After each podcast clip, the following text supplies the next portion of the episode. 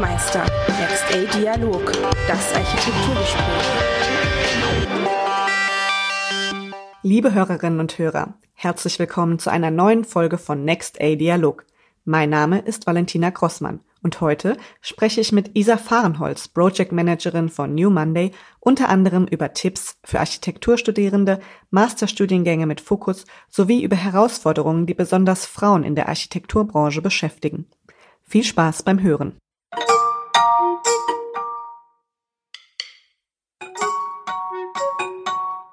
Ja, liebe Isa, es freut mich, dass du heute dabei bist und mit mir sprichst. Du bist Project Managerin bei New Monday, einer relativ neuen Stellenbörse für die Architekturbranche. Möchtest du uns zu Beginn die Idee von New Monday vorstellen? Für wen genau ist die Stellenbörse? Wie funktioniert sie und was bietet sie den Usern? Ja, gerne.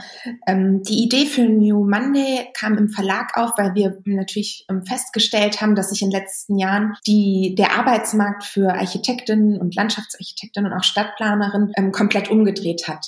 Also davor war es immer so, dass Architekten ähm, Schwierigkeiten hatten, Stellen auf dem Arbeitsmarkt zu finden. Also es gab zu viele Architektinnen für zu wenig Stellen. Und in den letzten Jahren ist es gekippt und jetzt gibt es quasi zu wenig Architekten für zu viele Stellen auf dem Arbeitsmarkt. Und deshalb ähm, haben wir uns gedacht, muss da auch ein Umdenken passieren, also dass sich eben jetzt die Architekturbüros oder Planerbüros verstärkt um Talente eben bewerben. Und unsere Lösung, die wir anbieten für dieses Problem, ist, dass sich Architektinnen oder Stadtplanerinnen ähm, ein Bewerberprofil bei uns anlegen können. Das ist so ein bisschen ähnlich wie bei LinkedIn oder Xing, daher kennt man das vielleicht, nur dass es eben auf die Baubranche zugeschnitten ist.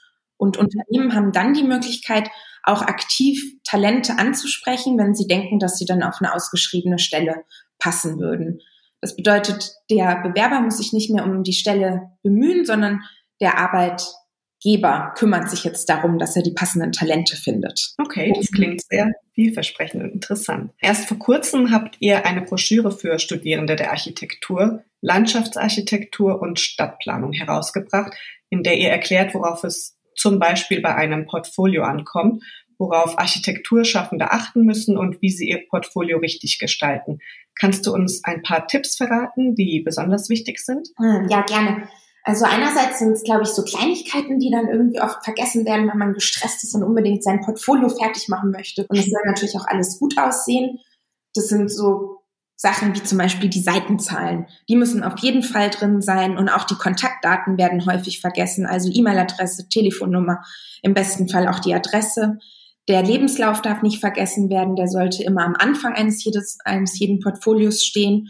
Und dann gibt es auch so Sachen wie die Pläne zum Beispiel. Stimmen da die Strichstärken? Kann man die Schrift lesen, die auf den Plänen ist, dass man da einfach nochmal ein Augenmerk draufsetzt und nochmal genau hinguckt. Und dann sind ähm, auch allgemeinere Sachen wie der Aufbau, dass man immer daran denkt, dass man die wichtigsten Projekte als erstes zeigt und ganz bewusst auswählt, was man zeigen will. Also in dem Fall gilt, ähm, weniger ist mehr. Studierende oder sich Bewerbende sollten einfach darauf achten, dass sie die Projekte zeigen, die wirklich am wichtigsten sind. Es muss nicht jedes Projekt seit äh, Studiumanfang drin sein, sondern die, die tatsächlich einer auch am Herzen liegen. Okay, ja. Und für alle, die bereits ihren Bachelorabschluss in der Tasche haben und nun etwas Besonderes suchen, habt ihr Masterstudiengänge mit Fokus zusammengestellt und Universitäten herausgesucht, die Architektinnen und Planerinnen neue Herausforderungen bieten. Auf welche Kategorien habt ihr euch denn da fokussiert? Der Artikel, hm, da hatten wir so ein bisschen den Wunsch aufzuzeigen, was man noch alles machen kann mit einem Architekturstudium das kam auch so aus einem Wunsch von mir heraus, weil ich nach dem Architektur-Bachelor auch keinen klassischen Master in Architektur gemacht habe. Und deshalb haben wir uns so grob aus auf mehrere ähm, Kategorien ähm, konzentriert. Das ist einmal Urban Design, dann das Thema Nachhaltigkeit war uns sehr wichtig. Was gibt es da für Studiengänge? Und dann zum Beispiel noch Themen wie Digitalisierung und Kommunikation. Was, wie kann man sich da noch mehr spezialisieren? Und mhm. ich finde, so allgemein kann man sich merken, dass es einfach häufig sich wirklich lohnt, auch einen Blick ins Ausland zu werfen. Was für Studiengänge werden da angeboten, weil da häufig noch ähm, Möglichkeiten sind, sich noch mehr zu spezialisieren, als es jetzt vielleicht in Deutschland auch möglich ist.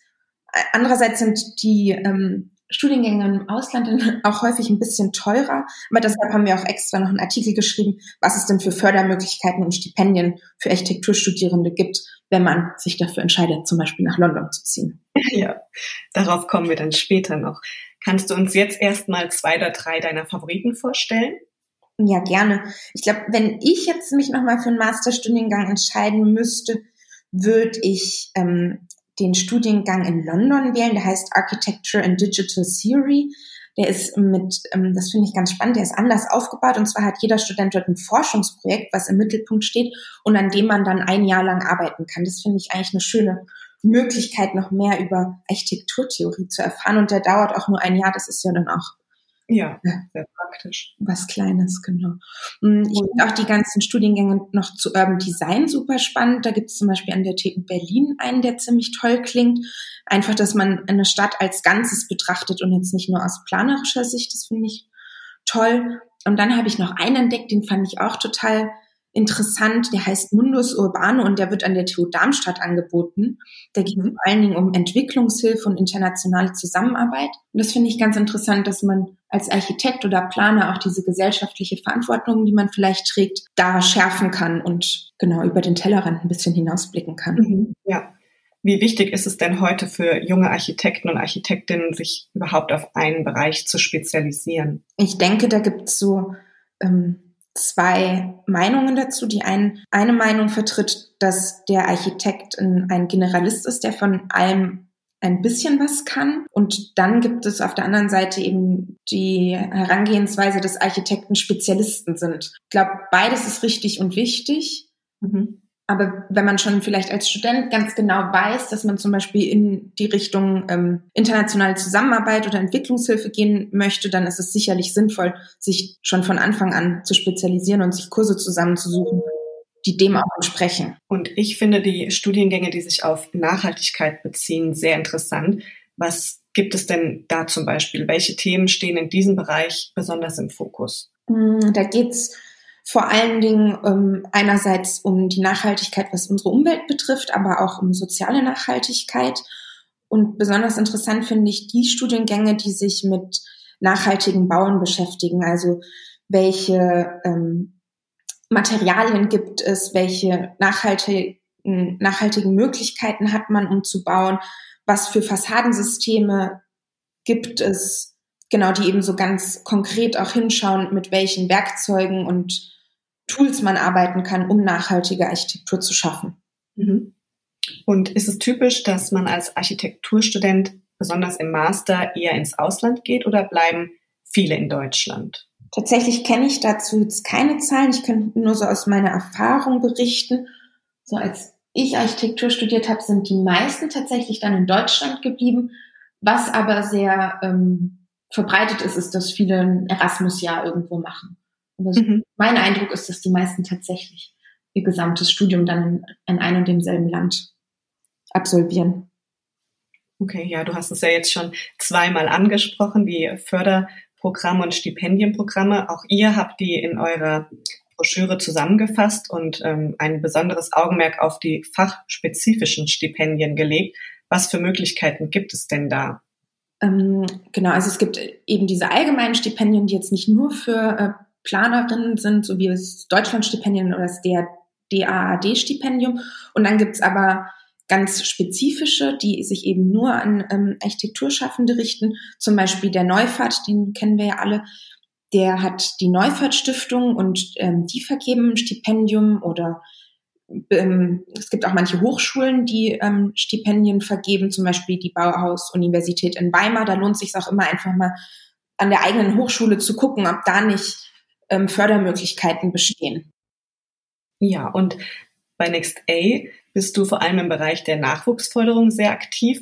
Welche Themen stehen für dich in diesem Bereich im Vordergrund und was sollte sich dringend ändern in der Architekturbranche? Ich glaube, dass ähm, drei Themen besonders im Vordergrund stehen, was ähm, Nachwuchsförderung betrifft. Das ist zum einen die Sichtbarkeit, dann das Wettbewerbswesen und zuletzt die äh, Gleichberechtigung in der Baubranche. So was die Sichtbarkeit angeht, glaube ich, ist es für uns auch als Medienhaus wichtig, dass wir jungen Architekten eine Plattform bieten, auf denen sie auch ihre Arbeiten zeigen können.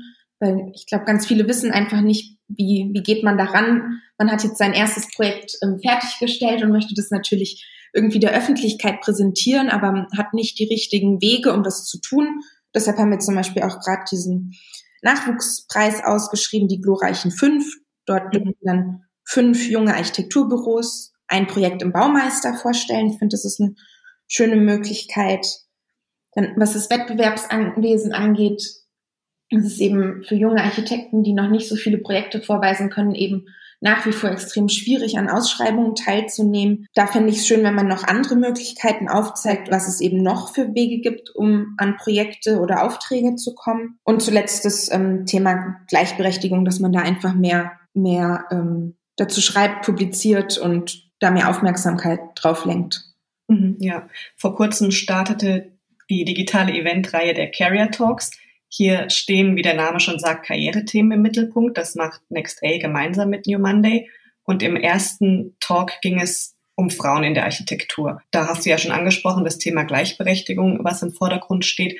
Welche Herausforderungen beschäftigen Frauen in der Architekturbranche und was muss sich verbessern in dieser eher männerdominierten Welt? Ja, das ist ganz ähm, interessant, weil tatsächlich ist es so, dass mehr als die Hälfte der Absolvierenden ähm, der Architektur sind tatsächlich weiblich, aber wenn man dann sich die, den Verlauf, also die Karriereverläufe so ansieht, dann ist es so, dass es nach oben hin, also je weiter man in die Hierarchien nach oben geht, werden es immer weniger Frauen. Und die Frage ist eben, wo bleiben die ganzen Frauen, die ja einen Architekturabschluss haben, wo bleiben die denn hängen? Ja. Ich glaube, da muss man sich einfach Gedanken drüber machen, woran das liegen könnte und auch wie kann man den Beruf vielleicht auch attraktiver gestalten, dass so Themen wie Familienplanung einfacher sind, wobei das natürlich nicht nur ein Frauenthema ist, aber ähm, doch eben einfach immer noch meistens bei den Frauen dann hängt.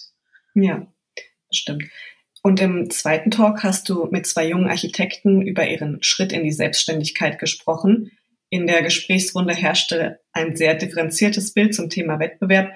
Was denkst du, sind Wettbewerbe noch der Schlüssel zum Erfolg oder sollten junge Architekten und Architektinnen andere Wege anstreben? Ich denke, da muss man auch ein bisschen differenzieren. Es kommt natürlich ein bisschen drauf an, ähm, was man auch für einen Background hat. Also kann man sich das überhaupt leisten, so viele Wettbewerbe zu machen? Das ist ja äh, auch eine große Investition, weil vorerst bekommt man dafür ja äh, kein Geld. Also hat man überhaupt ein finanzielles Polster, auf das man zurückgreifen kann, dass man sich erstmal so durch diese erste harte Phase durchkämpfen kann. Aber viele gehen ja dann auch den Weg, dass sie nebenher noch einen anderen Job haben, häufig auch in der Forschung oder eben an Hochschulen und sich das damit die Wettbewerbe finanzieren. Ich glaube, letzten Endes muss das jeder tatsächlich für sich entscheiden, ob er da so reinrutschen möchte und das probieren möchte oder ob man versucht, auf anderen Wegen an Aufträgen zu kommen. Mhm. Ja, und zum Schluss, was würdest du jungen Architekten und Architektinnen mit auf den Weg geben?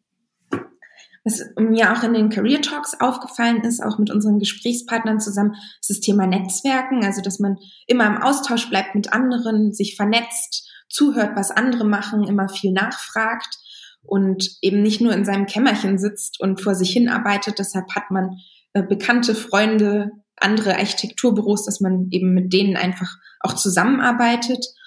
Und wenn man über das Kämmerchen spricht, vielleicht auch, dass man immer über den Tellerrand guckt, was, was gibt's da draußen, was ist in der Gesellschaft los, was ist vielleicht auch in der Kunst los, dass man einen weiten Blick auf die Profession hat. Also mein Tipp wäre wahrscheinlich an alle Architektinnen und Architekten, ähm, bleibt neugierig. Ja, das ist doch ein schönes Schlusswort. Dann bedanke ich mich ganz herzlich, dass du dabei warst. Vielen Dank, Valentina.